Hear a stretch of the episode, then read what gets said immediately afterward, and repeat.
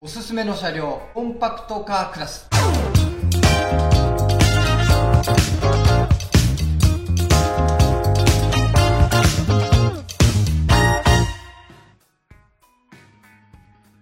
カーライフスタジオコンセンスの川瀬です。YouTube の中で自動車系の、えーチャンネルを検索すると、えー大手自動車メーカーのチャンネルだったりとか、えー車両紹介インプレッションあと、えーカスタム DIY 整備修理。あともうちょっとコアですけどもハイエースに特化したチャンネルとかジムニーに特化したチャンネルとか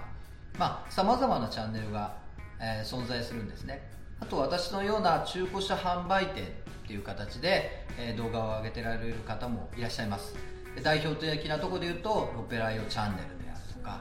本当に皆さん綺麗な動画で、えー専門的な知識で詳しく車のことを説明されていますので、まあ、そこの部分に関してはぜひそちらを、えーご覧いただいた方がいいと思います、えー女性目線で語ってるジャーナリストの方もいらっしゃいますし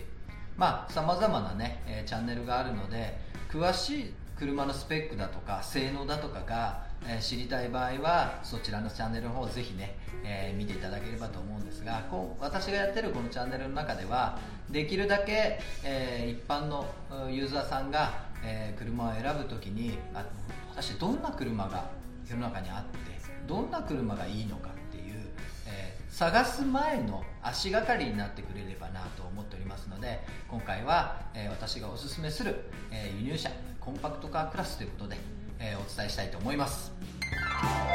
え輸入車っていう枠の中でドイツの車が、まあ、圧倒的にですね、え信頼性が高いという評価もありますし私も見ていてやっぱり合成感も強いですし、えー車としての作りもすごくしっかりしているのでドイツ車にまずフォーカスを当てるとメルセデス・ベンツで言ったら A クラスですね。型式で言うとコードネームで言うと W176 っていう型2012年1月から発売されている A180 この車もかなり販売数が多かったので中古車市場にもかなり多くの数が出ております、えーおすすめできる1台だと思います。あと同じ A クラスですが GLA という、えーコードネームが X156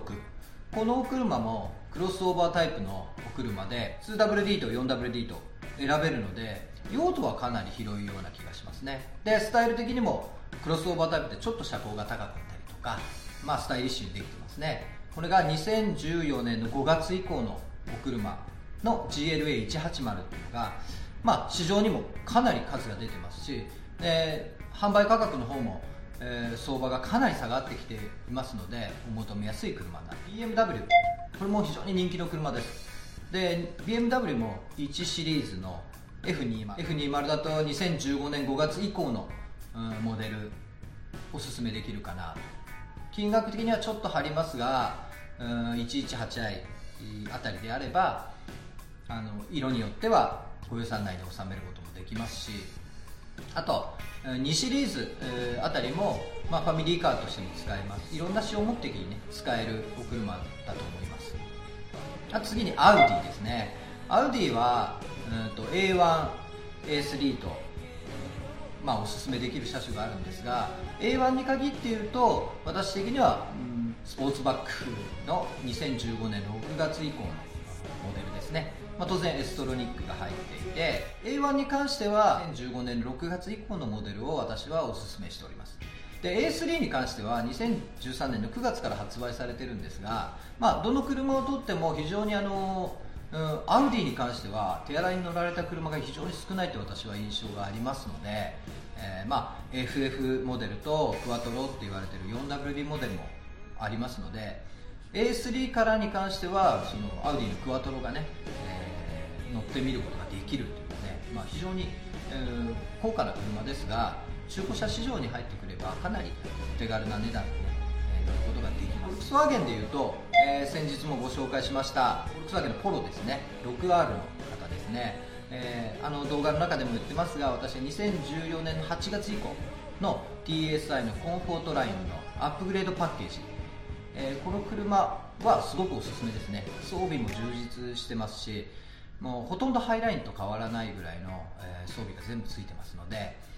え2014年8月以降のモデル。あとうんと2014年の10月以降にブルー GT っていうね、まあ、1.4リッターのエンジンですがこの車が発売されたんですがこれもあの非常にスポーティーな車でこうアクセルの負荷がなくなると2気筒ぐらいを休止させて、えー、燃費をね良くするというエコモードみたいなものに入ってしまうというね独特のエンジンを持ってるお車で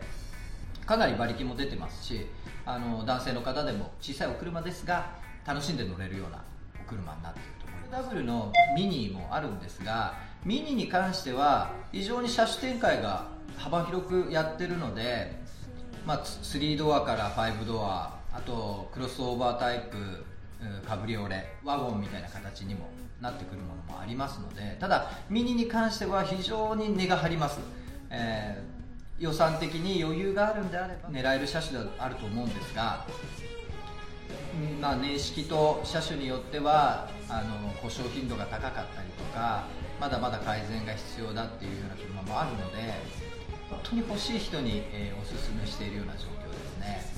でお客様にはドイツ車を中心にフランス車イタリア車、えー、いろんなお車をですねご提案させていただくんですけれども本当に近年の車は性能も含めデザイントータルにですねすごくよくできてます。パッケージもそうですけどね。うんとコンパクトカーですが中に乗ってみるとかなり広いとか使い勝手が非常にいいとかで国産車と比べ値段のはどうなのっていうことになるんですけれども、えー、年式等にもよりますけどものによってはあの国産車の中古車を買うのとそんなに変わらない、えー、値段で購入できるっていうのが輸入中古車の魅力だと思います、えー、国産車と新車販売価格で100万円以上違ったものが、え同年式の中古車になると、えほとんど値段の差がなくなってくるっていうのが中古車の、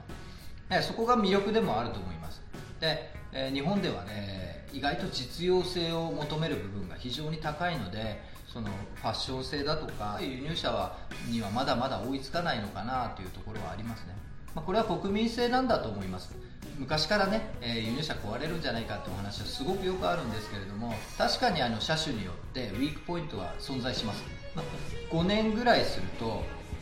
かなりのデータが故障データですね書に関するデータが蓄積されるわけですよ傾向が分かってくるんですよね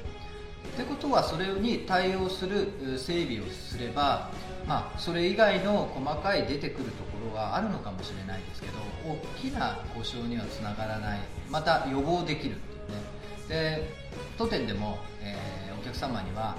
うん、普通の整備以外に予防整備っていうことでに修理をしていく交換をしていく長く乗るんであればこの辺もやっといた方がいいよねみたいな、えー、そういうお話もさせてもらうようにしてます。せっかく買っていただいたお車なので、えー、とにかく、楽しく乗っていただきたいなと思うこととは国産の新車の軽自動車を買ってももう200万円を超えてしまうような時代になってきました。で先日もお話したポロですね。まあ確かに10年落ちの車ですけれどもでも輸入車の入門にはねすごくいいんじゃないかなと。車の購入に関してなんですが私はあの車を選ぶっていうのが、まあ、ファッションの一部だと思っていただけるとすごく分かりがいいと思うんですけれども自分の趣味思考とか、まあ、好みとかこんな洋服にこんなバッグみたいなそういう位置づけで考えていただけると楽しいカーライフを送っていただくことが私の使命だと思ってますのでまあ、整備、えー、あと、まあ、車検修理、えー、なんかもご相談に乗りますけれどもこういったあの私がおすすめしているお車あとこの年式からのがいいよこのグレードからがいいよっていう細かな情報等もありますので問い合わせいただければと思います、えー、今回も最後までご視聴いただきましてありがとうございます、えー、チャンネル登録高評価よろしくお願いします。また次回もよろしくお願いします。